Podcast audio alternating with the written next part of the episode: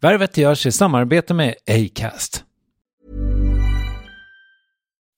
When you make decisions for your company, you look for the no-brainers. If you have a lot of mailing to do, stamps.com is the ultimate no-brainer. Use the stamps.com mobile app to mail everything you need to keep your business running with up to 89% off USPS and UPS. Make the same no-brainer decision as over 1 million other businesses with stamps.com. Use code program for a special offer. That's stamps.com, code program.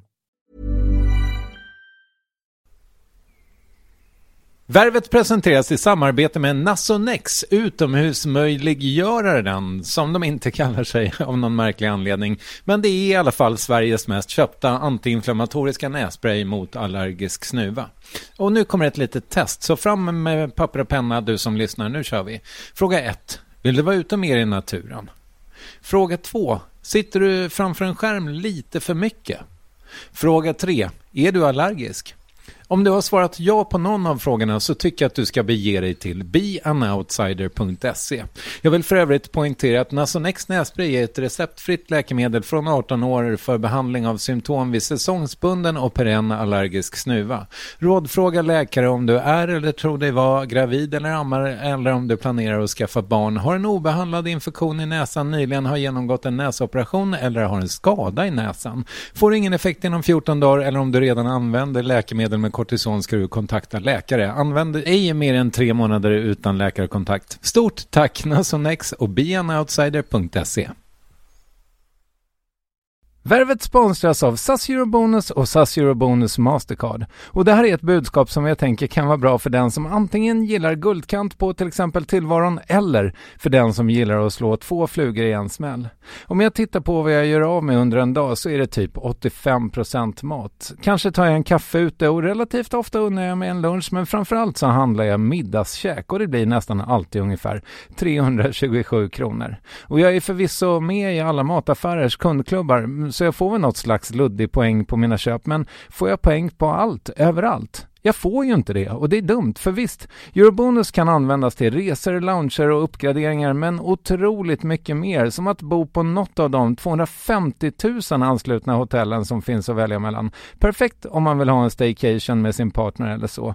Och just nu, mellan 23 april och 5 maj, får du 5 000 Eurobonus extra poäng om du ansöker om ett SAS Eurobonus Mastercard kreditkort. Kreditkortet som ges ut av SEB Kort Bank AB, där effektiv ränta är 19,27 procent vilket exempelvis blir 47 108 kronor om du använder 40 000 i kredit i ett år. Men det är förstås inget tvång att utnyttja krediten. Få poäng på allt överallt och du börjar på SAS Eurobonus Mastercard.se. SAS Eurobonus Mastercard.se.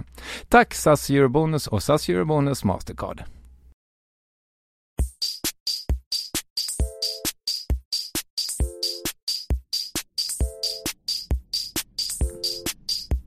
Men jag var ju en kommunistjävel. Kommunist och kristen. Värvet. Värvet. Värvet. Värvet. Värvet. Värvet. Hej, det här är Kristoffer Triumf och det här är Värvet, avsnitt 35. Och Värvet är alltså en podcast där jag intervjuar en gäst i veckan ungefär.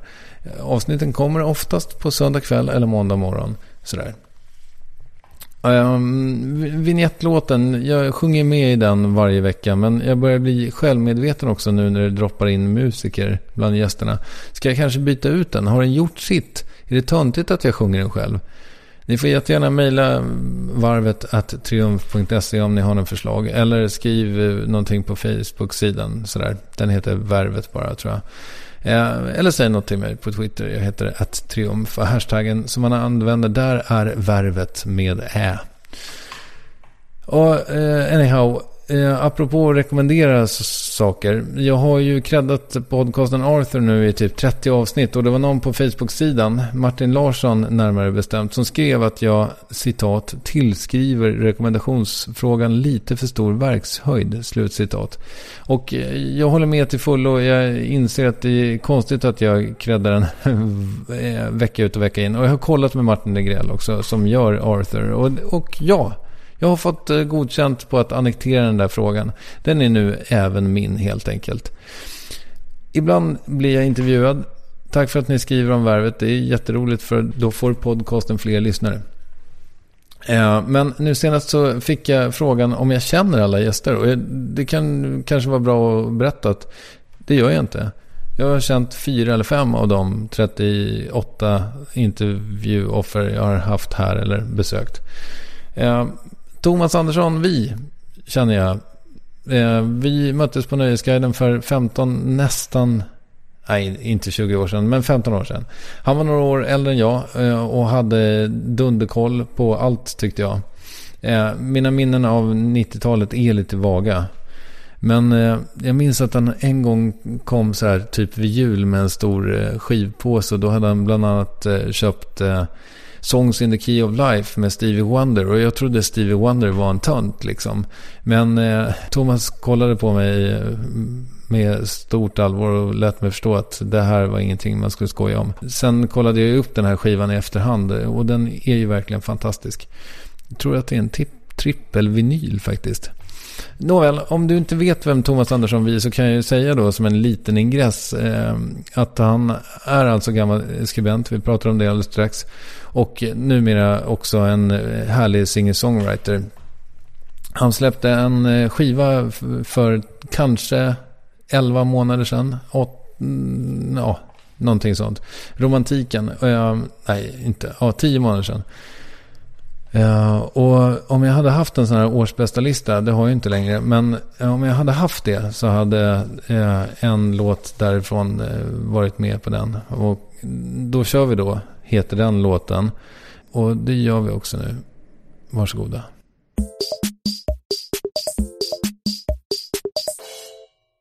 Vi var ju tvungna att göra om förra intervjun av tekniska skäl. Men nu är du här igen, välkommen. Tack så mycket. Vi eh, jobbade ihop på 90-talet. Vad, vad minns du av den tiden? Och vad minns du av oss, liksom? Av mig? Av dig. Eh, Så minns jag att du var darrhänt. Att du drack ölen oroväckande fort. Jag minns att du, eh, du sa åt mig en gång att du tyckte att jag släppte din hand lite för fort när jag hälsade på dig. Vilket högg till. Det där fick mig att börja fundera på om jag... Ja, det gjorde intryck på mig helt enkelt. Det. Har, har du Jag har mättrat dig? försökt tänka på det. Så där, där, jag har hållit minnet av dig levande genom att på något sätt reflektera över det där. Att jag får inte släppa folks händer. Det, det känns lite som att man distanserar sig från dem. Ja, det är sant ju. Ja, Min känsla var ju att du hade en... eh, Du fick ju göra väldigt mycket coolare jobb och större intervjuer. Och, ja, men du var ju eh, stjärnintervjuaren på Nöjesguiden då. Stämmer inte det? det vet jag inte. Du Eh, gjorde ju ofta omslagsjobb, eh, intervjuer. mm. Visst, fast vi hade ju Jan Gradvall på redaktionen under de, här åren. Första åren i alla fall. Och, eh, sådär. Så det var, ju, det var ju fler som gjorde stora jobb. Men det var du och, och sen så också Martin Gelin som var, som var unga och lovande. Martin Gelin var ju, ehm, var, eh, var jag ju lite med och tog dit. För att jag intervjuade honom när han var 15 år. Åkte hem till hans pojkrum och gjorde ett reportage för Svenska Dagbladet om hans eh, fanzine Nowhere. Som han hade. Jag träffade alltså honom, Madeleine Levi och Gustav Gelin i, i ett litet radhus ute i Saltsjöbo. Och, och Martin... Är det inte Orminge? Orminge var det, just det. Och Martin skrev då bara om indiepop. Eh, Jobbade Madeleine med den också? Ja, precis. Jaha, okej. Ja. Och eh, han var så begåvad, skrev så bra så att eh, han fick komma till Nöjesguiden som 15-åring. Och hans, jag kommer att hans första recension var Oasis debutplatta, huvudrecension den månaden. Som han gjorde briljant. Eh, ja, Ja. Hur började allt för dig? det började egentligen i ett klassrum i Hökarängsskolan eh, i mitten på 80-talet. När jag, min svensklärare Birgitta, som var en härlig kvinna som alltid hade läppstift på sina stora framtänder. När hon säger till Niklas i min klass att de söker pojkar som kan göra ungdomsradio i P3. Skulle, tror du att du skulle vilja åka dit och testa? Och jag överhörde det här och kunde liksom inte för mitt liv förstå hur hon kunde fråga en sån slät figur som honom om det här. Att hon inte frågade mig. Jag hade haft en sån här dröm om radion eh, sen jag var tio. Jag lyssnade alltså skitmycket på radio hela kvällarna när jag var liten. Det låter som att jag är född på 40-talet, men det, det gjordes väldigt mycket bra kvällsradio på 80-talet. Det kan vi konstatera att det är du inte. Du är född 70. Två. Just det. Det gjordes väldigt mycket bra radio med så här musikinriktning på 80-talet. Och eh, bland annat fanns det ett program där unga människor fick spela sina sk- favoritskivor. Och det var min högsta dröm att få göra ett sånt program där jag fick spela mina skivor. Så att nu såg jag ju min chans. Jag, jag slängde mig liksom på det där och sa att jag hakar på. Och sen så utmanövrerade jag honom där uppe på P3 och eh, tog knäcket. Och, och då fick jag, mitt första jobb var att jag skulle intervjua Thåström. Och eh, jag hade en briljant eh, producent som hette Annika Hellbom. Hon gjorde supermycket radio. Dotter till Olle Hellbom som gjorde många av de här Astrid Lindgren-filmerna. Hon sa så här, eh, och det här liksom, tror jag, jag verkligen har tagit med mig sen dess. Hon sa liksom, nu när du ska träffa Thåström, hon visste ju att jag liksom, att det var min största idol. Det här var under Imperiet-tiden. Så hon sa, nu ska, du, nu ska du inte vara duktig här, utan nu ska du liksom fråga sånt som du verkligen är intresserad av själv. Jag fick liksom börja fundera på vad är jag verkligen intresserad av? Så jag frågade honom, jag tror min första fråga var till honom så här, de där brallorna som du hade på dig i FIB Aktuellt, som var så här gulspräckliga, var har du köpt dem? Och då var han helt så här avväp Han kan ju vara väldigt på sin vakt, men det var jävligt avväpnande och han började berätta, ja de där brann, ja de hittade en polare i en container, sen sydde jag om dem. Och, och efter det så var det så där, det blev en väldigt bra intervju. Så det var, jag fick ju liksom en smakstart på det här med att ja, intervjua. Så, så jag, och, och, ett slags självförtroende. Vi, vi, jag gjorde det där i fyra år. Jag, jag gjorde jättemycket intervjuer. Mycket så här, sitta med sina kompisar och prata kondomer och sånt där. Alltså ungdomsra- klassisk ungdomsradio. Så, och sen så såg jag att DN hade haft en ungdomsredaktion över ett jullov. Och då tänkte jag, mina föräldrar prenumererade på Svenska Dagbladet. På grund av att de var kristna. Och, och, och inte för att de var borgerliga. Men Svenska Dagbladet var de liksom, skrev mer om kristna frågor än vad DN gjorde. Jag tänkte, jag, jag skriver till Svenska Dagbladet och föreslår någonting liknande. För jag ville skriva. Jag hade, liksom, jag hade ju redan skrivit låtar i liksom tio år. Så här. Och tyckte väl att det var skriva jag skulle göra. Jag trodde att jag skulle bli författare och sådär. Så jag skrev ett brev till dem när jag var 17 och sa att jag, jag gillar Claes Östergren och eh, tänkte eh, att jag kanske skulle kunna skriva för er. Och fick inget svar och sen så skrev jag igen året efter när jag var 18. Och då fick jag ett svar och sa att du kan komma upp hit.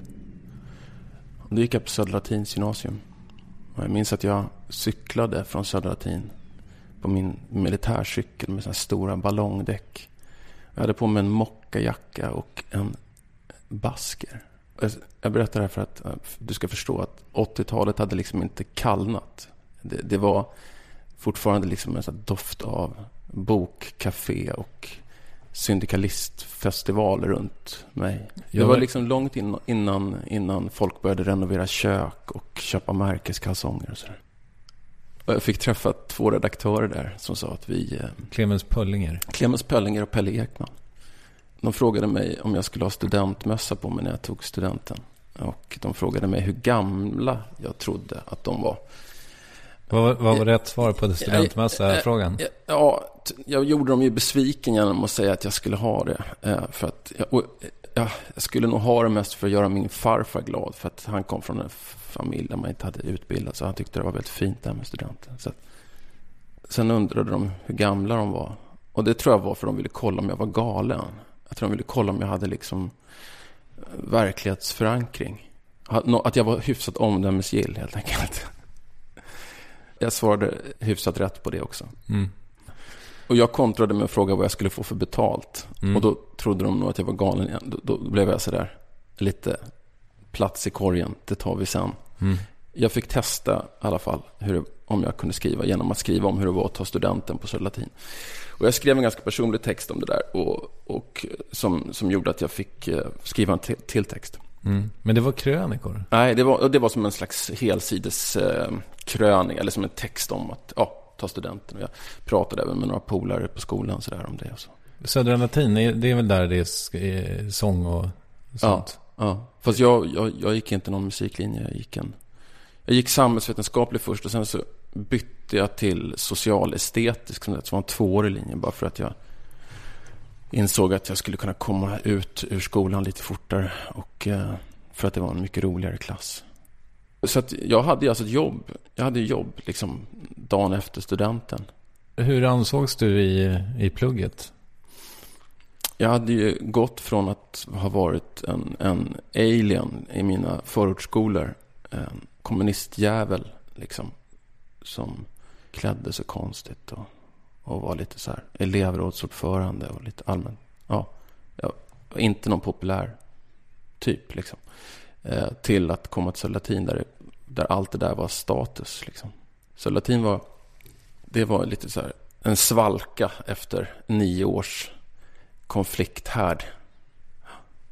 Det var så det började med, med journalistiken och jag, jag bodde på den här tiden i en 17 kvadrat stor lägenhet på Folkungagatan. Och runt hörnet där så fanns det ett, eh, ett nattöppet café som hette Söderhov. Taxifik. Och då föreslog jag för de här redaktörerna på Svenska Dagbladet att jag skulle få skriva om det där stället. Så jag hängde där några nätter och sen så, så pratade med gamla gubbar som kunde berätta om hur det var när de köpte sex i klara kvarteren av, av studentflickor på 60-talet. Och, alltså massa sådana här nattexistenser på Söder. Och så slog de upp det här över ett, det var ju på den tiden det var en stor tidning. Så här. Slog de upp det över ett mittuppslag med bilder, fantastiska bilder av Erik Börjesson runt om eh, i svartvitt. Och eh, det var mitt första stora knäck. Och den där typen av jobb gjorde jag väldigt mycket på Svenska Dagbladet. Det, det är en typ av journalistik som har helt eh, försvunnit nu. Alltså att man, man att jag satt på ställen eh, natt efter natt. Det kunde vara Klosterpub som var liksom Christer Petterssons hak. Eh, där, där det satt så här gubbar med nio fingrar och, och, och liksom dartpilarna ven genom luften. Var låg det? det låg, jag tror fortfarande det ligger kvar på Sankt Eriksgatan det här Depp Pub-stråket. Ja, just det. Just det. Precis innan bron från ja. Fridhemsplanset. Ja. Och, och nästan, nästa vecka så satt jag på liksom Kristallen och skrev om, om liksom Söder, den nya Söderkrogen. Söders Café Opera som det kallades för av någon outgrundlig anledning. Men det där var ju en, det, det, var en fantastisk start för en skribent att få sådär fria tyglar. Eh, det var någon slags halvlitterära halvlitterära reportage. Där jag liksom fick beskriva väldigt mycket så stämningar och sånt där. Och, och, så. Det var grymt utvecklande. Och jag minns också väldigt tydligt när, när, när Clemens Pellinger sa att nu är det slut med det där. Och det var när vi skulle starta City. Den här fred, första liksom, trendiga fredagsbilagan tror man kan säga att det, det var. Men då var det slut på den där typen av flanörsjournalistik. Då skulle vi ägna oss åt mode, musik och design. Mitt första reportage för City var att skriva om gul och blås historia. Sen var det bara Sen var det den boken. It's all downhill ja, ja, och det var då jag började recensera musik också. Det var ju Stefan Malmqvist som hade härskat där och jobbat enormt mycket, skrivit om allt. Han var den typen av rockkritiker som skrev om allt. Liksom. Ja, det var i alla fall precis här någonstans i början på 90-talet som man började nischa rockkritiken också lite. Att man hade någon som skrev om indiepop och någon som skrev om eh, hårdrock och sådär. Och jag tog hand om, jag fick skriva om indie och svensk musik och sådär. Mm. Bearquartet och ja, Cardigans. Ja, ja, precis. Men du berättade eh, när vi sågs förra gången att eh, det fanns en konflikt i det här. Att du egentligen inte ville recensera? Nej, för jag visste ju på något sätt, eller ja, jag visste ju att jag skulle behöva. Alltså jag var ju väldigt inne på att jag skulle göra musik själv. Ganska så liksom övertygad om det. Och jag, jag, liksom, jag blir så här, jag fattar inte riktigt hur jag kunde vara så övertygad om det. Men det är typ det enda jag har varit helt så här säker på i mitt liv. Jag har typ tvivlat på allting, men, men på det har jag liksom aldrig tvivlat. Jag var så helt säker på att ja, men nu gör jag det här ett tag, sen så ska jag göra min egen musik. Och jag var ju liksom inte dummare än att jag fattade att jag kan inte bli för etablerad liksom, som rockkritiker. Då kommer det bli för jobbigt att gå över. Tänkte liksom att, att Anders Nunstedt nu plötsligt skulle debutera som artist. Det skulle, det skulle vara jobbigt för honom, tror jag. Mm. Det skulle ta många år innan han blev accepterad. som artist. Mm. Och, eh, och det var också en annan tid. Det var mer vattentäta skott. Jag tror inte att en, en 23-åring idag som skriver för Nöjesguiden tycker att det är något större problem att recensera och ha ett, eh, en popkarriär samtidigt. Men då, då kändes det som helt otänkbart. Bytte du till Nöjesguiden för att slippa recensera? Eller? Nej, när Bertil Torekull som var eh, chefredaktör på Svenska Dagbladet fick gå, då var det flera av cheferna runt honom, under honom, som fick gå också. De, bland annat Pelle Ekman då, som hade tagit in mig där. Och då gick jag till DN och eh, skrev för DN på stan en sommar. Och skulle egentligen blivit kvar där. Eh, DN på stan var ju kvar i den här flanörsjournalistiken. Hade... Förlåt, förklara flanörsjournalistik. Jo, men alltså det som jag beskrev, att man, att man går runt på stan och skildrar Stockholm och liksom så här. Ja. Jag, jag, jag, tror de yngre lyssnarna vet nog inte vad en flanör är ens en gång. Det är någon som vandrar genom stan med en betraktande blick. Ja. ja. Ganska i, i sakta mak får man väl säga. Man kan inte flanera man kan inte flanera till NK. Jag ska, jag ska träffa Thomas om tio minuter på NK. Nej, precis. Måste... Och man kan inte kolla Twitterflödet samtidigt som man flanerar. Det Nej. kräver en viss närvaro. Exakt. Det, det, är något, ja. Uppe på DN så var det helt enkelt, det var liksom en liten annan tideräkning där fortfarande. Och redaktören där, han hade vitt skägg och jeanskavaj och två sådana här lerduvor på sitt skrivbord. Och han, det var alltid samma procedur när jag kom upp där. Thomas, vad händer på stan? sa han. Han och hans kollegor på DN på stan, deras kontakt med, med Stadspulsen var att de efter, och det här är alltså helt sant, det här berättar de själva, de hade som en procedur. De promenerade från DN-skrapan i Marieberg ner genom Kungsträdgården över Stureplan och sen åkte de till sin förort det var deras kontakt med stan. Så jag kunde lura i dem precis vad som helst. Mm. Och de betalade skitbra. Och det var egentligen meningen att jag skulle vara kvar där eh, på DN. Men så kom den här ekonomiska krisen på 90-talet och plötsligt så skulle alla frilansjobb som krympas. Och så redaktören tog ut mig på lunch och sa sorry, du kan inte jobba kvar. Mm. Och då trodde jag kanske att det här med journalistik var slut för mig. Att det var liksom nu får jag börja plugga eller något. Men då, då fick jag höra att, att Nöjesguiden sökte skribenter. Och jag ringde upp till Johan Kroneman som var redaktör där och frågade. Jag har hört att ni söker nya skribenter. Ja, vi söker alltid skribenter. Så, så. Men eh, vi vill inte ha någon till Jan Gradvall. Vi har redan en till Jan Gradvall. Så att du måste ha något eget att komma med. Liksom, om det ska vara något. Och ja, jag fick ganska snabbt en plats där uppe en sån här frilansplats. På Kindstugatan i mm, Gamla stan i Stockholm. Och eh, då tog ju allting väldigt fart för mig. För att eh, det var ju som en sån sambandscentral för all bra nöjesjournalistik på den tiden.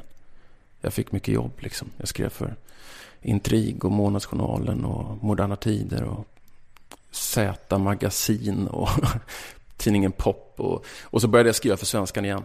Ja, när saker och ting hade stabiliserat sig där så fick jag komma tillbaka. Mm. Du tjänar helt okej okay med pengar? Och jag tjänade så himla mycket pengar på den tiden. Jag visste att, att, jag, att jag skulle bli fattig igen när jag skulle hålla på med musik. Så jag, jag gjorde liksom inte sådär som mina unga kollegor köpte bostadsrätt och sådär. Utan jag, jag brände alla pengar på så krogen och kläder. Logiken i det, den är... Eh... Den är så här, gör inte, skaffa inga fasta utgifter. Eh, le, jag hade en jag hade en lägenhet på Kungsholmen som kostade 800 kronor i månaden. Det var ett saneringskontrakt. En etta. Och eh, jag tänkte, jaha, jag, det, jag ska hålla det på den här nivån. Liksom, för att det kommer bli fattigt sen när jag, när jag, när jag börjar göra mina skivor. Mm. Du eh, hade ju alltid hållit på med musik, eller hur? Mm. Med musik. Jo, jag började skriva låtar när jag var sådär åtta år. Man behöver inte kunna så många ackord på en gitarr för att kunna skriva en låt. Liksom. Det är en fördel. Jag lärde mig några ackord, som började skriva låtar direkt. Och så, ja. och så framförde du dem? Mm, jag framförde dem. Mina föräldrar de var medlemmar i en baptistkyrka på Söder som hette Ebenezer. Och, eh, Efter vilken din första platta är döpt? Ja, den döpte jag till Ebenezer. Mm. Och eh, det var min första scen då. Den där Ebenezer-kapellet. De här frikyrkokapellen, de har liksom ett eh, fantastiskt ljud i sig. Svenska kyrkans katedraler har ju liksom nästan lite för lång efterklang. Det är lite för mycket sten och lite för högt i tak. Men de här frikyrkokapellen från slutet av 1800-talet, de är helt, helt perfekta. Jag har liksom ända sedan dess letat efter det där ljudet när jag har gjort skivor. Så där. Det är liksom mitt ljudideal, hur det lät. Hur det kändes att stå där, tio bast gammal, med sin gitarr och sjunga och känna hur ens röst så här fyllde rummet. Det var en sån första hybris-shot. Så. Du, du berättade att du, du vet hur lång den efterklangen är. Ja, den är typ tre och en halv sekund kanske. Ja. Vad, är det, vad har vi här inne? Ja, ja ganska kort. Det. Inte ens en och en halv Ja. kanske. Det är för kort alltså.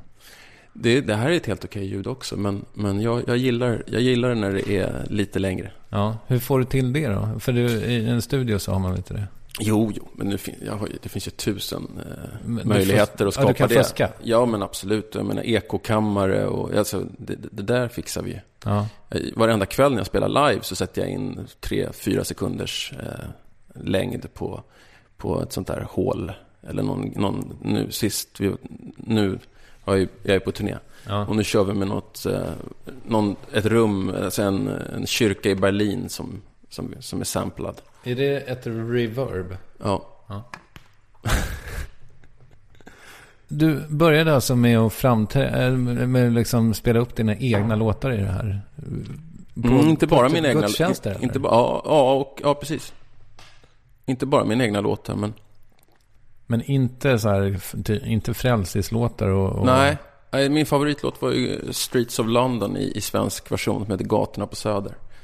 Eh, Börje Ring hade skrivit den svenska översättningen och eh, handlade om en alkoholistgubbe på Söder som gick runt och drog benen efter sig på gatorna där. Och jag tror att det var den första låten som jag hörde där jag kände att jag kunde sådär, att texten var någonting som jag kunde relatera till eftersom att min pappa var ju socialarbetare och jobbade med missbrukare på Mariaberget och på Mariatorget. Eller Marianatorget som det hette på den tiden. Och eh, jag kunde liksom se den här gubben framför mig så tydligt. Jag var helt enkelt väldigt berörd av den där texten. och jag, eh, jag minns att jag hade ett samtal med min, med min, med min kompis Per som var också då 10-11 år. Frågade honom vilken rad i låten som han tyckte var vackrast. Så eh, det minns det som en av de så här första eh, starka känslorna av ensamhet. När jag tittade in i hans tomma blick. Han fattade inte vad jag pratade om. Men för mig var den där texten väldigt levande och väldigt vacker och berörande. Vilken var din favoritrad då? Det var att han spark, jag tror att det var att han sparkade på en tidning med sin utslitna sko. Mm. Det tyckte jag var väldigt gripande. Ja. ja, det är ju lite fint. Ja, Det är en jättefin låt. Jag sjunger Ja. fortfarande ibland faktiskt. Den är, mm. Men var det helt liksom självklart att du skulle få eh, sjunga och spela i kyrkan? Ja, det är sånt man gör där. Sång och musik är ju liksom kyrkans blodomlopp. Ja. Men du Och- var ju så ung. Jo, men det är också en sån tradition. Alltså, det, du vet, i varenda frikyrka så sitter det någon sån här knappt könsmogen kille och kompar kören. Per Lindvall, Sveriges genom tiderna kanske främsta trumslagare. Han var ju så här 14 år när han åkte ut på sin första turné med bröderna Samuelsson som var så här kristet dansband. Så att, det var inte så himla konstigt. Men Ja, för mig låter det konstigt. För jag hade ju liksom, det fanns ju talangjakter, men det var ju liksom de var jag med på också. mm. med egna låtar. Ja, ja, ja, ja. Du och en, en gitarr bara? Ja, eller jag och mitt band. Okej, du hade band också? Ja, jag hade mitt första band. Jag startade, startade, vi, hade, vi repade där i kyrkan för det fanns en PA-anläggning och instrument. Och folk som kunde hjälpa oss lite och berätta hur man gjorde och sådär. Vad hette ni? Eh, Vi hette eh, Sirocco. Efter er favoritvind? Från öknen? Ja, nej, vi, fick, vi, vi fick det namnet av en spärrvakt på Mariatorget som vi brukade träffa efter repetitionerna och prata med. Och han hade haft ett band på 60-talet som hette Sirocco. Han sa ni kan ta det namnet. Vi hade sådana problem att hitta namn. Men, och då körde ni dina låtar också? När Ja, det fanns en annan kille i bandet som hette Daniel och vi skrev ihop och var och en för sig. Skrev Mm. fruktansvärt mycket låtar. Bra grejer eller? Eh, ja, de, de, var ju, de var ju faktiskt ganska bra om man tänker på att vi var 11-12 år. De var väldigt brådmogna och eh, så här, väldigt allvarliga texter. Har du kvar eh, inspelningen? Nej, jag har inte så mycket kvar faktiskt. Jag, jag minns ju många av låtarna så fortfarande. Men de spelar du inte så ofta? Nej. Det var inte så att du var liksom intvingad i kyrkans värld, utan det var någonting som du tyckte om? Och... Ja, jag älskade att vara i kyrkan. Det var en väldigt speciell kyrka. En slags, man kan säga, om man ska göra det lite enkelt så var det en slags vänsterkyrka. Den var väldigt politisk. Det, det, det var så alternativ jul, gömma flyktingar, missbruksvård, eh, Bob Dylan eh, och så här, kvinnor utan bh. Det var en, en cool, om det, går om, det, om, om det finns något som en cool kyrka så var det här en cool kyrka. Väldigt mycket musiker. Alltså väldigt mycket så här, musiker som man såg på tv som satt och spelade bakom kända artister och sådär. Som gick där. Och Sveriges första så här, kristna musikcafé. Eh, musikcafékulturen var ju någonting väldigt frikyrkligt. Att, att man, eftersom man inte kunde dricka då i kyrkan så, så hade man ett café där man satt och käkade liksom, en, en tonfiskmacka eller en tresmakers glass eller en, drack en juice. Och så spelade ett band. Och det första och bästa musikcaféet hette Bläcktornet och var i den här kyrkan. Och där, dit kom alla. Liksom. Fredag gjorde sina första spelningar där. Och, eh, och jag, jag var alltid där. Var, det var enda gången jag fick vara ute sent på månaden. Det var den lördagen i månaden när det var Bläcktornet. Och då, så jag satt där hela, från att jag var 10 år tills jag var 19, varenda kväll. Varenda lördag kväll och, och lyssnade på, på musik, och, eller spelade själv. Hur kom det, vet du det? Hur kom det sig att dina föräldrar hade vänt sig till just den här kyrkan? De kom från Norrland på 60, eh, slutet, nej, början på 70-talet till, till Stockholm. Och de var ju liksom frälsta båda två. Pappa kom hit för att göra vapenfri tjänst och bli socionom. Mamma skulle utbilda sig till lågstadielärare. Och de började leta efter en församling att vara med i. För det skulle man vara. Och de gick runt och kollade in massa olika kyrkor.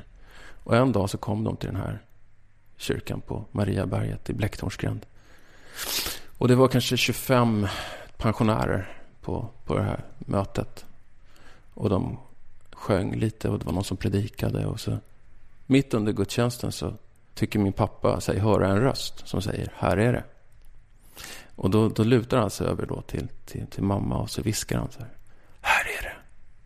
Och hon viskar tillbaka. Här är det inte.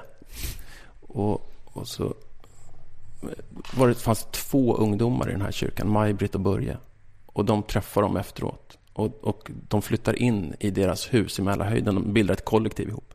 Och så blev det ändå då Ebenezer. Och sen bara exploderar den här kyrkan och blir, det kommer jättemycket ungdomar och dit av någon anledning som jag inte faktiskt vet.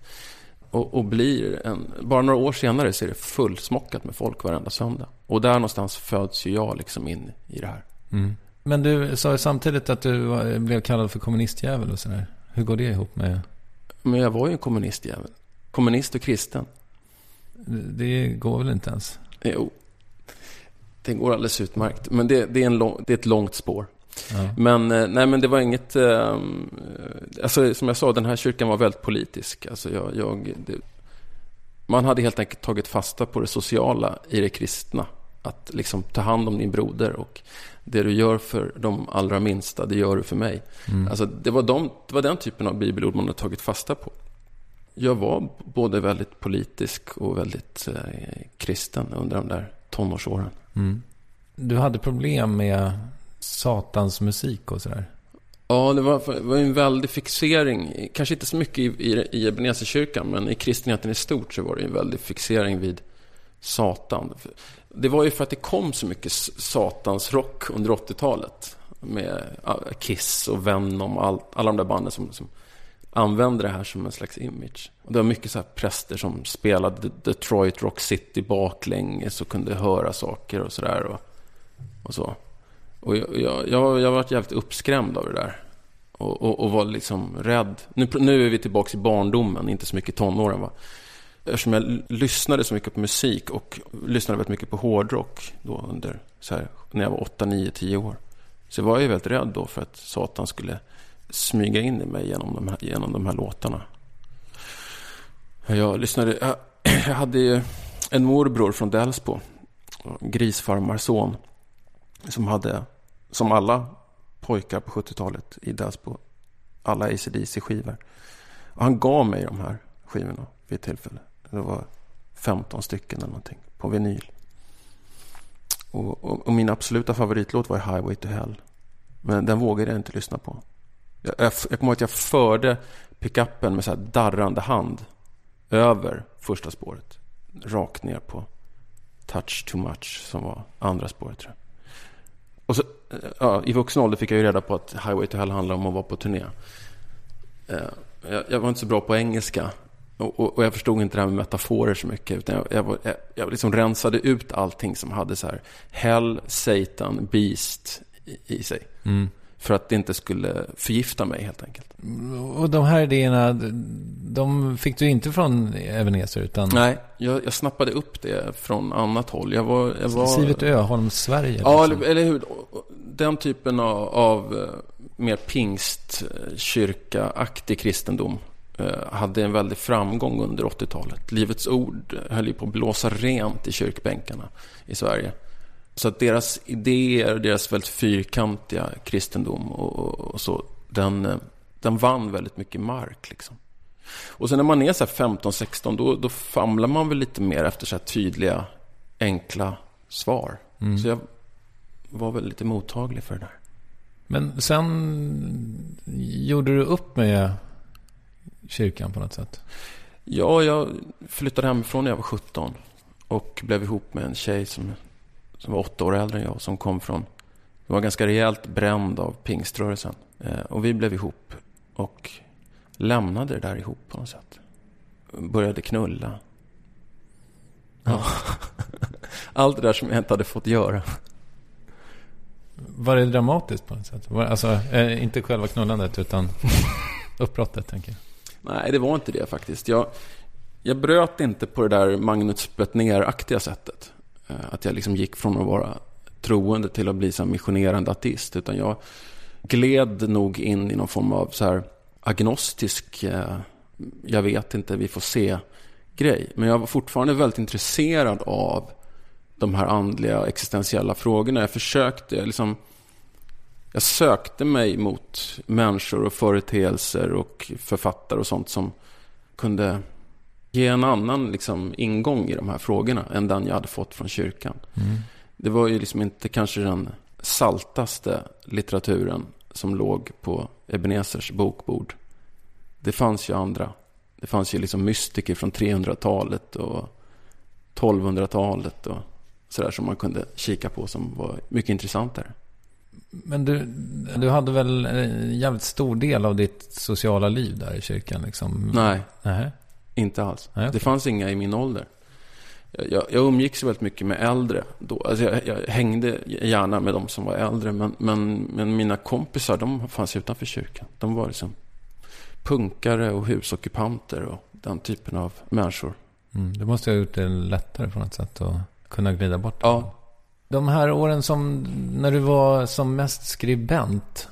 Eh, var det bara jag som upplevde att du liksom nästan undanhöll artisteriet, liksom musiken? Ja, jag låg väldigt lågt med det. Jag tror jag skämdes lite.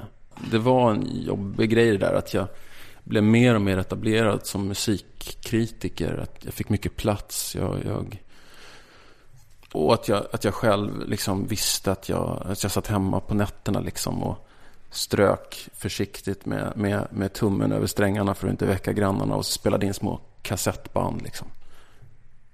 Eh, det var som en slags hemlighet för mig. Mm. Vad var det som fick dig att komma ut? Det var att, att uh, David Schutrik fick höra en av, en av de där kassetterna. Och han var den första som sa till mig att det här är så pass bra så jag tror att du skulle kunna få skivkontrakt på det. Hur råkade han höra det? Uh, vi, vi lärde känna varandra. Eh, han var ute jämt, jag var ute jämt. Och eh, vid något tillfälle när han var hemma hos mig så spelade jag upp en låt. Och då, då så fick jag lite självförtroende och tänkte jag kanske ska ta tag i det här nu då. Och då hade jag hört ett gitarrsolo på en Olle Ljungström-skiva. Det var en låt som heter Vattensoloängar. Och jag hade kollat upp vem det var som spelade det här solot. Det är ett kort solo, television-aktigt. Kan man säga att det är esoteriskt? Det, det är inte ett ord jag skulle använda, Nej. men, men okej. Ja, jag vet inte ens vad det betyder. Det, det, det, det är ett, ett solo som har en slags fri ande. Mm. Det är inte så, det är inget duktigt solo, utan det är, ett, det är ett solo som bara kommer. Det bara briserar rakt ut från hjärtat och sen försvinner det. Mm. Mm. Vad betyder esoteriskt? Du får nog googla det. Ja, det kan jag göra. Eh, eh, det, det, är, det är ett svårdefinierat begrepp som vanligen syftar på hemliga läror och fördolda kunskaper knutna till hemliga sällskap. Men det, är, det, det, det, är helt klockrent. Ja. Det här esoteriska gitarrsolot eh, visade sig vara spelad av en, en, eh, en man med ungerskt efternamn, Lars Halapi. Halapi tror jag. Det, det är massa olika Mm. krumelurer över ana egentligen. Men han stavar Halapi. När jag hörde det där gitarrsolot så, så, så kände jag bara så här, fan, den här personen måste jag få, få spela med nu. För att den här, alltså, han kommer fatta min grej, eh, min esoteriska grej. Ja. och, och, eh, så jag, jag, jag skickade tre låtar till honom. Och han ringde faktiskt då några dagar senare från en turnébuss och sa Hej, det här är Lars Halapi. Jag har lyssnat på din, din musik och eh, jag skulle jättegärna vilja att vi gör en skiva ihop. Ja, då började vi göra demos ihop. Nu snackar vi 96 kanske, 95 till och med. Mm. 95. Det naturliga i det här läget är att man går ner på Hannas eh, efter det samtalet och skriker Jag ska bli popstjärna, men du gjorde inte det.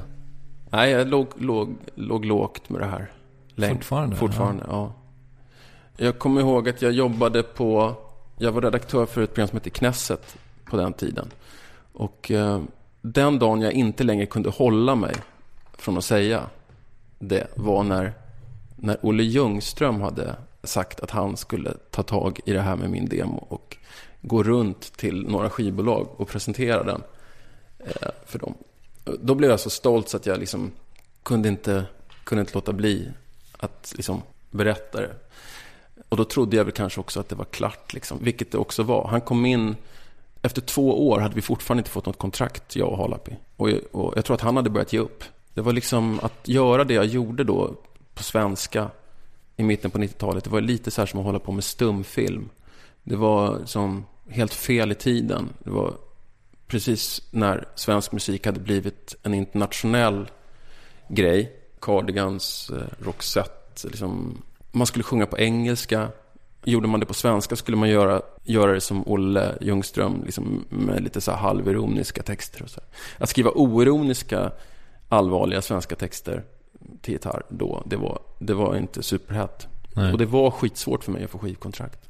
Men eh, en Var- av de personerna som, som, som, som Olle gick till var Marie Ledin på Andersson Records. Där fäste det på. Inte på något sånt där starkt sätt att de kände så här, yes, det här är nästa stora grej. Men de tyckte väl ändå att det var värt att, hon hade råd att ge ut en skiva och testa. Så där gjorde jag min första skiva. Mm. Bytte du skivbolag sen? Mm, sen ville jag inte vara kvar där och eh, de tyckte inte, väl inte att det var någon större förlust heller. Eh, att, att jag gick, jag hade liksom knappt sålt ihop till konvolutkostnaderna. Ja, okej. Hur mottogs plattan? Ja, den fick ett sådär mottagande. Jag kommer ihåg att jag vaknade. Jag bodde ihop med min gode vän Anders Sparring där nere i, på, i en etta på Danvikstull. Och jag gick ut på morgonen, den februari morgon och köpte alla tidningar. Och sen så gick jag hem och så ruskade jag lite på honom och sa så här, Anders vakna. Eh, det gick inte så bra. eh, det var helt okej. Okay. Så här i efterhand så, så det var sånt där. Ja, men det, det här är lovande liksom. Men inte något märkvärdigt. Det var mycket så här ljumma treor. Mm. Orättvist, eller? Nej, jag tror att det var... Jag var inte färdig riktigt som artist och den var inte helt lyckad den där skivan. Många har ju inte ens fattat att den finns. Liksom. Den är lite borttappad. Många tror att det är ett slag för dig som kom 2000 är min debutskiva. Men den gav mig en väldig styrfart den där skivan. Den gjorde att jag, när jag väl hade fått ut den så blev jag en väldigt mycket bättre låtskrivare. Bättre sångare, bättre gitarrist. Jag hittade liksom inte riktigt mitt språk eh, heller förrän eh, där runt ett slag för dig 2000. Där hittade jag liksom ett sätt att skriva som började berätta min historia. Det hade jag väl gjort lite på, på, på Ebenezer också, men mycket vagare och liksom... Jag, jag befann mig också i någon form av så här kämpade liksom emot singer-songwritern i mig. Lite på, på Ebenezer. Den är lite så här Roxy Music, Avalon-producerad så här med analoga syntmattor. Och, och, och, vi var rätt sådär skraja för att bli avfärdade som någon slags eh, rödvinstrubadur. Både, både jag och Halapi var nog väldigt inne på att vi skulle markera oss bort från det. Men jag är ju en rödvinstrubadur. så att... Eh, någonstans. Så att eh, det var först när jag på något sätt började skriva mer så här klassiskt eh, som det blev bra. Från min eh, horisont så kändes det som att det var ett väldigt eh, abrupt eh, uppbrott. Att det var så från en dag till en annan så försvann du från, från det som var vårt. Liksom. Det var lite så faktiskt. Jag, när jag hade skrivit på mitt skivkontrakt så tog jag ett möte med Martin Jönsson som var chefredaktör för Nöjesguiden och sa att nu ska jag göra det här och jag, jag vill sluta på Nöjesguiden. Clean cut helt enkelt. Mm. Och, och, jag började skriva lite för, för att försörja mig så skrev jag lite för Expressens kultursida och jag var redaktör för lite antologier och sådär. Jag försökte mig på någon slags kulturjournalistkarriär där. Jag tyckte det var tråkigt. Eh, det var tråkigt att skriva så här. På Expressen Kultur så ville de alltid att man skulle vara polemisk och så. Jag var ganska ointresserad av att vara polemisk. Jag kom ju från den här Nöjesguiden, 40 000 tecken, långt samtal-världen. Mm. Det var det som var intressant. Jag tyckte inte, jag tyckte det här med att tycka saker tyckte jag var, kändes, tycker jag fortfarande är lite, det är så många som gör det så bra. Mm. Jag minns också, jag, skulle ändå vilja prata om det kort bara. För att jag minns eh, från den här tiden så eh, minns jag att du och jag träffades och så spelade vi biljard på, i ett kollektiv på eh, Rörstrandsgatan. Så föddes idén om tidningen Porträtt som, vi, som jag sen ägnade jättemycket tid åt att försöka realisera. Mm. Minns du det? Mm. Jag minns att när jag, när jag hörde första värvet så tänkte jag så här, det här är ju porträtt fast i radio. Mm. Och så mycket bättre på något sätt att det blev radio. Eh, här får man ju höra folks röster och man, det är lättare att ta sig tid och lyssna. Så man kan promenera medan man lyssnar. Så. Men eh, det är klart jag kommer ihåg det. Vi tog ju till och med ett möte med Aje Ljungberg som, som startade Nöjesguiden och eh, så här, satt i obaren på, på Sturehov och han sa liksom det här är en jättebra idé men det är ekonomiskt eh, liksom helt ofruktbart. Liksom. Det, ja. Jag är också glad att det inte blev, att det blev så här istället. Vad är din styrka som skribent då, skulle du säga? Jag vet inte, jag, jag, jag har alltid frågat om sånt som jag är själv intresserad av att få reda på. Det tror jag har varit bra. Ja, den där gamla P3. Ja, P3-rådet. Liksom. Jag har hängt kvar i det. Så att, att jag har använt, eh, använt intervjuerna för att få reda på saker och ting som jag, om om livet, om arbete, om kärlek. Sådär. De har kunnat gömma sig bakom frågor. Eh, och det tycker jag det är en ganska bra så incitament för, för intervjuer. Mm. Jag, förvånas ofta när jag själv ger intervjuer att jag, man får samma frågor hela tiden. Att det verkar vara så att många läser igenom artiklar och sen så vill de ställa samma frågor igen. Jag kan inte riktigt förstå poängen med det. Att man inte tänker så här, vad är det jag inte har fått reda på här? Och så försöker man få reda på det. Nu är du på turné. Vad gör du annars på dagarna? Det, det, där är ett evigt problem. Alltså, ofta får den frågan så här av andra artister när, träff, när, man, när man träffas här på krogen. Hur, får du, hur, hur, hur gör du för att liksom... Vad gör du när du inte jobbar? För att man kan inte jobba hela tiden. Björn och Benny kunde det. Liksom. De, gick, de började med en ny skiva så en vecka efter att skivan hade släppts. Så började de direkt skriva en ny skiva. Så jag kan inte jobba så. Jag, jag, jag måste gå liksom och, och vänta in nästa skiva. Mm. Och det kan ta ett år, ett och ett halvt. Dels fyller jag tiden med att jobba för andra. Alltså jag, jag, mer och mer skriver jag åt andra artister. Jag har översatt en del senaste året. Eh, från engelska till svenska och eh, låtar. Eh, är du bra på det? Eh, ja, jag, jag, är ganska bra på det faktiskt. Tycker du att det är roligt? Det är väldigt roligt och ja. det går ganska enkelt för mig. Det är skitkul faktiskt. Det är en grej som jag gärna skulle göra mer. Du svarade egentligen inte på frågan vad fan du gör på dagarna. Men eh, jo, det gör du. Du svarade att du jobbar med andra artister. Ja, dels gör jag det. Sen så har jag många dagar när jag inte gör någonting. Och Va, vad gör du när du gör ingenting?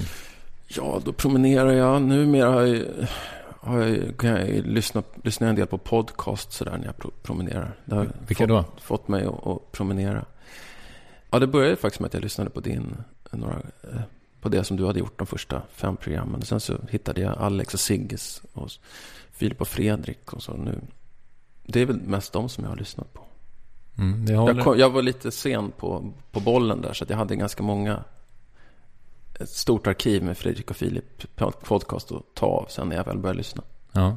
Det har fått igång min, min blodcirkulation det här med, med podcast faktiskt. Jag det, det är perfekt. Man hinner. Jag har en promenadrunda och den är liksom lika lång som en podcast.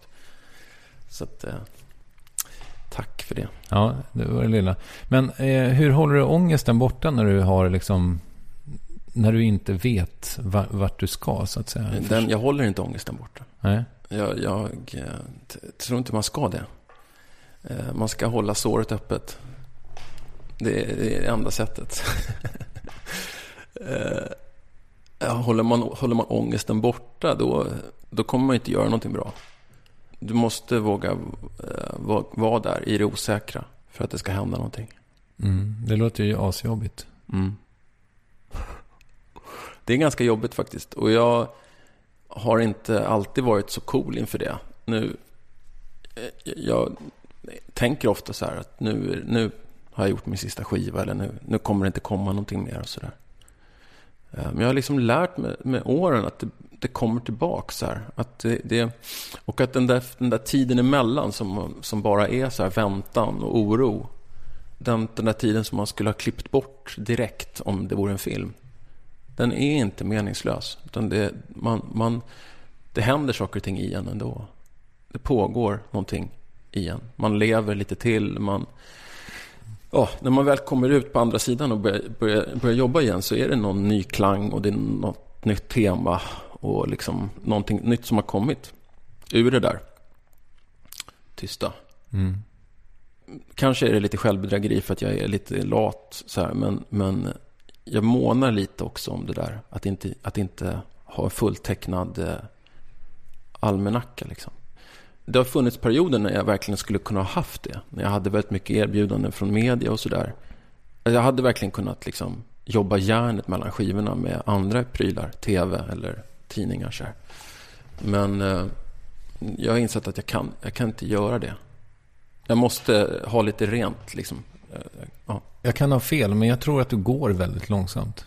Nej, jag går fort. Gör det? Jag går ganska fort faktiskt. Eh, Det, jag och min, min far går väldigt fort och vår familj. När vi var, när vi var små, de fick liksom jogga efter oss. Okej. Jag går inte lika fort som Ulf Lundell. Nej, okej. Jag brukar träffa honom ibland när han bodde i Stockholm, nere på Årsta, Årstaviken. Han gick åt ena hållet, jag gick åt andra.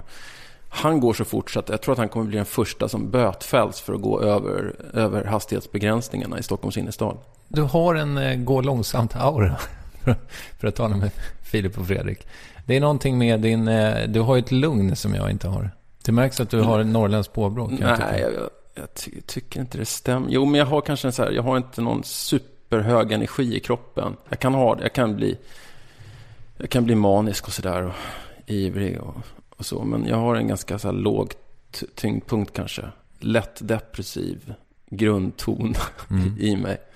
Så jag är lätt att falla ner i, i liksom melankoli och i liksom så här grubbel. En fråga som du brukar återkomma till när du intervjuar är, eh, har du gått i terapi? Eh, har du gått i terapi? Mm. Dels gick jag i samtalsterapi när jag var sådär 19 årsåldern. Och sen så gick jag psykoanalys när jag var i 30-årsåldern. Varför, varför gick du när du var 19? Ja, för att jag mådde så dåligt. Över? Eh, jag visste inte det riktigt. Varför jag mådde dåligt. Men eh, jag hade dålig kontakt med min familj. Jag och pappa hade konflikter som vi inte kunde lösa. Jag, var, jag, bodde, jag flyttade hemifrån tidigt när jag var 17. Och jag eh, kom in i den här liksom borgerliga Svenska Dagbladet-världen. Där man inte liksom sitta med kulturredaktionen och käka lunch där på Svenska Dagbladet. Då, då får man inte säga fel. Det var mycket så här koder som jag inte kunde. Och jag kom liksom inte alls från en sån värld som satt och diskuterade DN Kultur runt frukostbordet. Det var lite så här som att jag var uppe i en division där jag liksom egentligen inte skulle vara. Ungefär som, du vet den här fim, Fimpen med Bo Widerberg. Ett barn som får spela med landslaget. Lite så var det ju. Jag var ju ett barn på sätt och vis. Jag tror att många av dem som jag jobbade med på den tiden när jag var 18-19, de såg nog på mig som en slags jämlike liksom. För att jag etablerade mig väldigt, jag, jag fattade saker och ting väldigt snabbt. Så jag lärde mig koder väldigt snabbt och hade väl någon slags lite kameleontisk talang liksom. Och det där räckte för att man ändå skulle bli betraktad som en jämlike. Och, och i själva verket så var jag ju ofta 10-15 år yngre än alla. Och på det sättet i ett underläge. Eh, jag, jag hade mindre erfarenhet och jag eh, var jävligt tunnhudad, eh, orolig själ. Som gärna låg och liksom vred sig i svettiga lakan över saker jag hade sagt och över oförrätter. Och, och just den där åldern runt 19 så tycker jag då upplever man saker och ting för första gången väldigt mycket. Upplever ångest för första gången och sådär. Det är väldigt skrämmande. För man, har inte, man vet inte riktigt var botten är någonstans. Och man har inte fått verktyg eh, för hur man ska leva helt enkelt. Så att väldigt mycket av mina, de där intervjuerna som jag gjorde i den där åldern, de handlade ju om det där. Hur, hur, le, hur lever man liksom? Hur gör man för att leva? Och sen gick du i samtalsterapi när du var... Ja, men då gjorde jag det. Och då var det, det kanske mer som en slags konstgjord andning. Liksom, för att jag skulle... Jag minns inte det som att jag gjorde några stora insikter eh, under några år. Det var bara mest skönt att gå och prata med hos någon.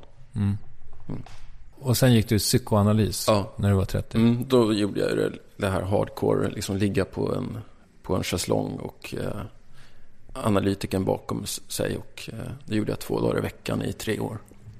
Varför det? Därför att jag hade massa saker som jag behövde prata om.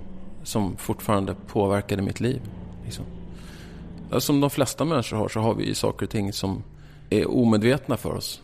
Som ändå påverkar oss väldigt mycket. Och jag har alltid tyckt att det är jävligt ångestfyllt det där. Att känna att man gör saker och ting utan att riktigt förstå varför. Så här, att varför man upprepar vissa mönster och så här.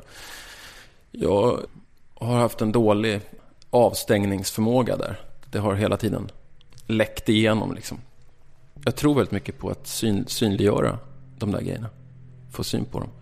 Det kanske inte läker en helt och hållet, men det ger en, en enormt mycket större frihet som människa. Att man känner att man har en förståelse för varför man gör saker och ting. Man kanske kan förlåta sig själv för att man gör vissa saker och man kan få lite verktyg att bryta med det genom att bara förstå.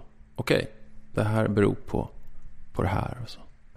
Eller känner du att du har riktning? Du sa det, du fick styrfart med första skivan. Men har du, liksom, har du kvar den? Ja, jag tycker ju att rent professionellt att jag har haft riktning liksom. Eh, inte så här super... Jag har ju flackat runt liksom och sökt efter nya uttryck och testat saker och ting och varit ute på vatten som jag inte riktigt bottnar i och sådär va. Men jag tycker ändå rent professionellt så har jag haft riktning. Men som människa så känner jag mig fortfarande väldigt fladdrig. Inte alls lika fladdrig som när jag var 25. Men ändå. Jag ligger fortfarande vaken och i svettiga lakan då och då på nätterna. Och så. Mm. För min del som också har en frilansartillvaro i det att det inte alltid är någon som vill att jag ska vara någonstans vid en given tidpunkt. Utan ibland så är det ett vakuum liksom. Och då kan jag tycka att det känns viktigt att känna mig behövd. Och det, att det på något sätt ger mig en riktning. Känner du dig behövd? Och är det viktigt för dig? Nej, jag tror inte det är så viktigt för mig. Jag känner mig behövd av min son. Det är viktigt för mig. Men eh, jag har aldrig tänkt så kring mitt arbete. Eh, Det är inte för publikens skull som du gör. Nej, jag tror de skulle kunna leva sitt liv bra utan mig. Är det så? De skulle nog hitta, Alla? hitta någon annan att lyssna på. Nej, men så, tänk, så, har, jag aldrig, så har jag aldrig tänkt. Ehm, nej. Hur är det med bekräftelsen då? Får du... Känner du att du får bekräftelse? Ja, det är lyxigt som artist. Man får mycket bekräftelse. Särskilt sen, när jag gjorde mina första skivor så fanns ju nästan inte det här med e-mail och hemsidor och så. Men sen när det kom och folk kunde skicka mail till en liksom, och man hade en gästbok på sin hemsida och så där, då, då fick man ju väldigt mycket respons. Mm. Eh, jämfört med hur det var när, när folk var tvungna att skicka ett brev i ett kuvert. Biter det på dig då? Alltså tycker du om det? Ja, jag vet inte om det biter så mycket. Jag får ibland påminna mig själv om liksom hur, hur bra jag har det. Precis som för de flesta så är det lätt, det, men det är lätt att fastna i, i det man inte har och i det negativa. Liksom. Mm. Det kan vara bra att nästan systematisera det där med att känna tacksamhet. Alltså, öva sig i att känna tacksamhet. Jag brukar tänka på det innan jag går på scen. Så här. Jag brukar liksom samla mig kort och bara tänka så här. Det är helt fantastiskt att jag får göra det här. Nu sitter det nästan tusen pers här ute och, och har betalt liksom, dyra pengar för att komma och höra på de här låtarna. Och, och när man tänker så, när man liksom bara, bara liksom helt enkelt och okrystat fokuserar på det faktiska i att jag har det här. Mm. Så gör ju det någonting med en. Man blir ju ljusare i sinnet liksom. Ha, har du scenskräck någonting? Nej, Aldrig haft det? nej. Skönt. Ja, ja, fantastiskt skönt. Det verkar vara ett sånt kors. Är det det där du älskar att stå på scen? Ja, eh, jag gör faktiskt det. Jag älskar, älskar det när, det liksom är, när allting stämmer. Det gör det ju inte alltid. Men, och det har verkligen inte med, med så hur mycket folk det är att göra. Jag var i, efter förra turnén så hade jag, sista gigget var i Odense i, i, i, i Danmark. Och när vi gled in med bilen, det var jag och, och Alexander Stutterheim som var ute och körde. Eh, vi hade varit i Köpenhamn eh, och så åkte vi in i Odense. Så bara, vi såg inga människor. Det visade sig att det var någon sån dansk, dansk ledig dag. Det var inga människor på stan och det var en stad som var liksom stor som, jag menar, vad kan det ha varit stor som? Ja, det var en liten dansk stad. Det kom 18 pers den kvällen. Och det var kanske det bästa gigget på hela turnén. Så det har inte med, med det att göra. Det har med andra saker och ting att göra. När, allt, när man står i scenigt så att säga. Eh, Hur funkar det att ha en, en rockkarriär och, och barn samtidigt? Men väldigt bra. Jag tror att jag är hemma, varit hemma mycket mer än de flesta pappor som har haft ja, vanliga jobb. Så att säga. Mm. Hela första året så var jag hemma nästan jämt. Är, det, är det viktigt med rutiner för dig? Ja, Jag skulle nog må bättre om jag hade fler rutiner. Jag har aldrig haft särskilt mycket rutiner. Jag har aldrig haft ett riktigt, alltså, riktigt jobb. Jag hatar när folk säger så här, riktigt jobb. Att, att det skulle vara mer riktigt att ha ett jobb som var från 9 till 5. Och där man fick lön den 25 än, än att vara artist och skriva låtar. Det är också ett riktigt jobb. Men alltså jag har inte haft ett sånt jobb där jag har behövt gå upp och gå ut och gå till jobbet oavsett hur jag mår eh, på morgonen. Och jag tror att det är ju rätt bra med den typen av korsetter liksom, runt psyket. Eh, och jag har haft väldigt lite sånt. Och jag är inte någon särskilt disciplinerad människa heller. Men du har en eh, lokal som du går till. Mm. Spelar, spelar det roll för dig? Ja, den är, den är, den är jätteviktig. Det är liksom, jag har en fabriks, gammal fabrikslokal som är som ett vardagsrum. Med, där jag har mina instrument och böcker och, och soffa och, och skrivbord och sådär. Ja. Och, det, och där, är- dit går jag varje dag. Och i, ibland gör jag ingenting och ibland så gör jag massor. Apropå bekräftelse och sådär. Hur är du med att bli recenserad nu då? Du, det verkade som att de, de, den första vändan var jobbig. Har du blivit bättre på det? Ja, man blir lite bättre. Det är klart att det alltid är någonting, någonting jobbigt i det här att, att andra människor har makt att beskriva en. Men för min del så har jag ju kritiken och liksom tacka för väldigt mycket. Jag har inte kunnat, jag har inte kunnat äh, tävla liksom på topplistans villkor. Ingen av mina skivor har sålt jättemycket. Så att jag har ju behövt att det har funnits lite journalister som har slagit på sin trumma för, för, för mina skivor. Mm. Jag ska inte klaga, det är en del av, det är en del av jobbet. Alla jobb har sina nedsidor. När misslyckades du senast? Det beror på vad du menar med misslyckas. Jag tänker faktiskt inte så mycket kring misslyckas, lyckas så. Det är klart att de, man, skulle kunna, man skulle kunna säga att de flesta av mina skivor är kommersiella misslyckanden till exempel.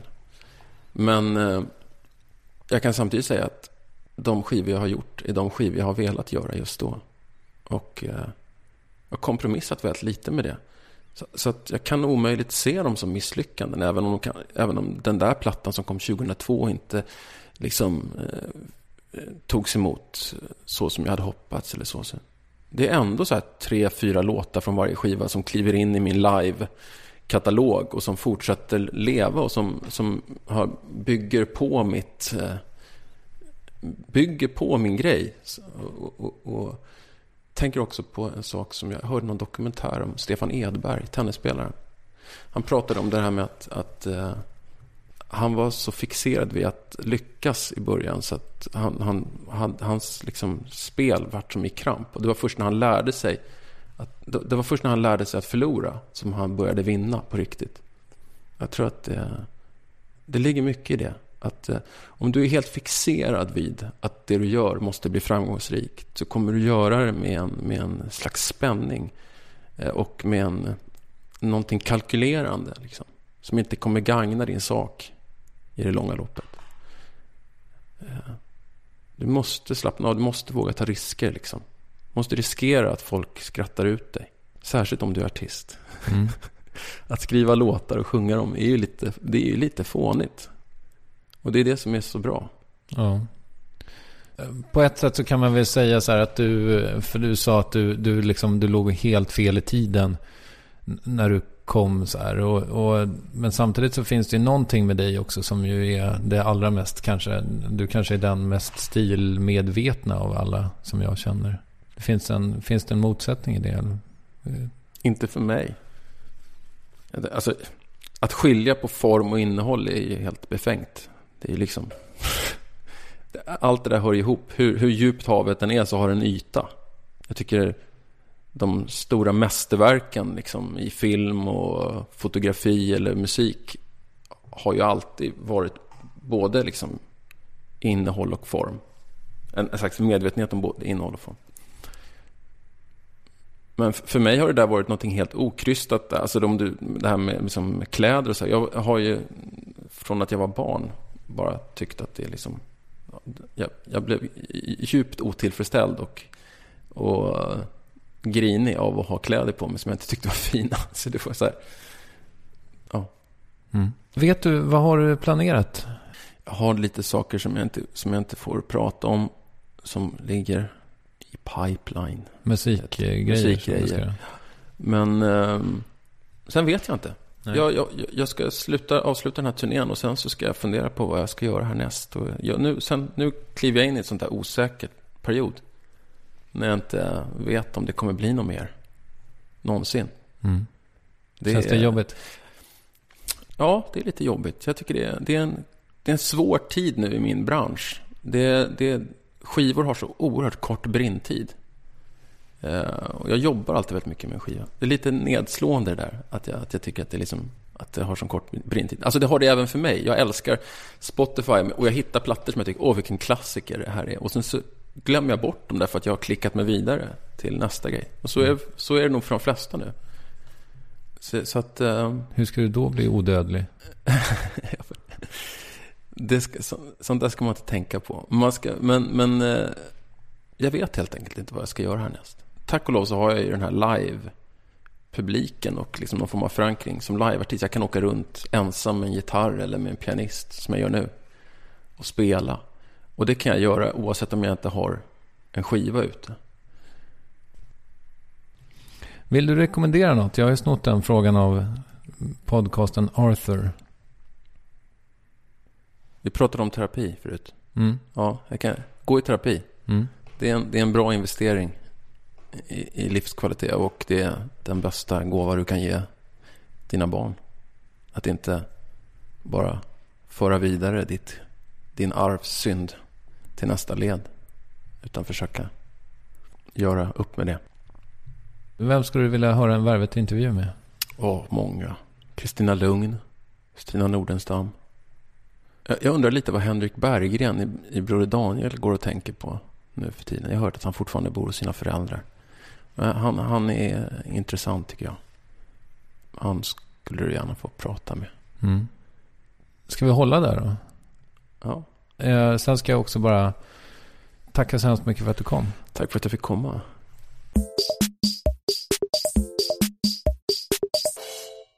Thomas Andersson, vi var det. Och eh, den här turnén som han pratar om, den är ju i princip slut.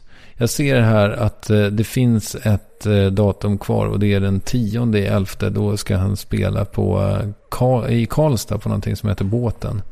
Eh, ja, för att hålla koll på Thomas så följer följ honom på Twitter. Andersson Vi heter han där. Och så finns han på thomasanderssonvi.com också. Nästa vecka kommer Karina Berg hit. Det var ett spännande möte därför att jag berättade grejer för henne som jag inte alls hade tänkt berätta. Vi får se hur det klipps men eh, hon är på en eh, intressant plats just nu. Hon ska byta jobb efter sju år etc. Det kommer bli bra. Eh, tror jag. jag. Hoppas jag. Mm, lyssna snälla då. Och apropå lyssna på saker. Den blå hästen, det är en podcast som görs här också i Värvet-studion så att säga. Av min fru och hennes mm, pappa och mamma. Och den handlar om historia. Det är väldigt, väldigt eh, härligt eh, om jag får säga det som är lite partymålet. Lyssna gärna på Den blå hästen. Den finns på iTunes eller denblahasten.libsyn.com. Så hörs vi om en vecka. Kram så länge.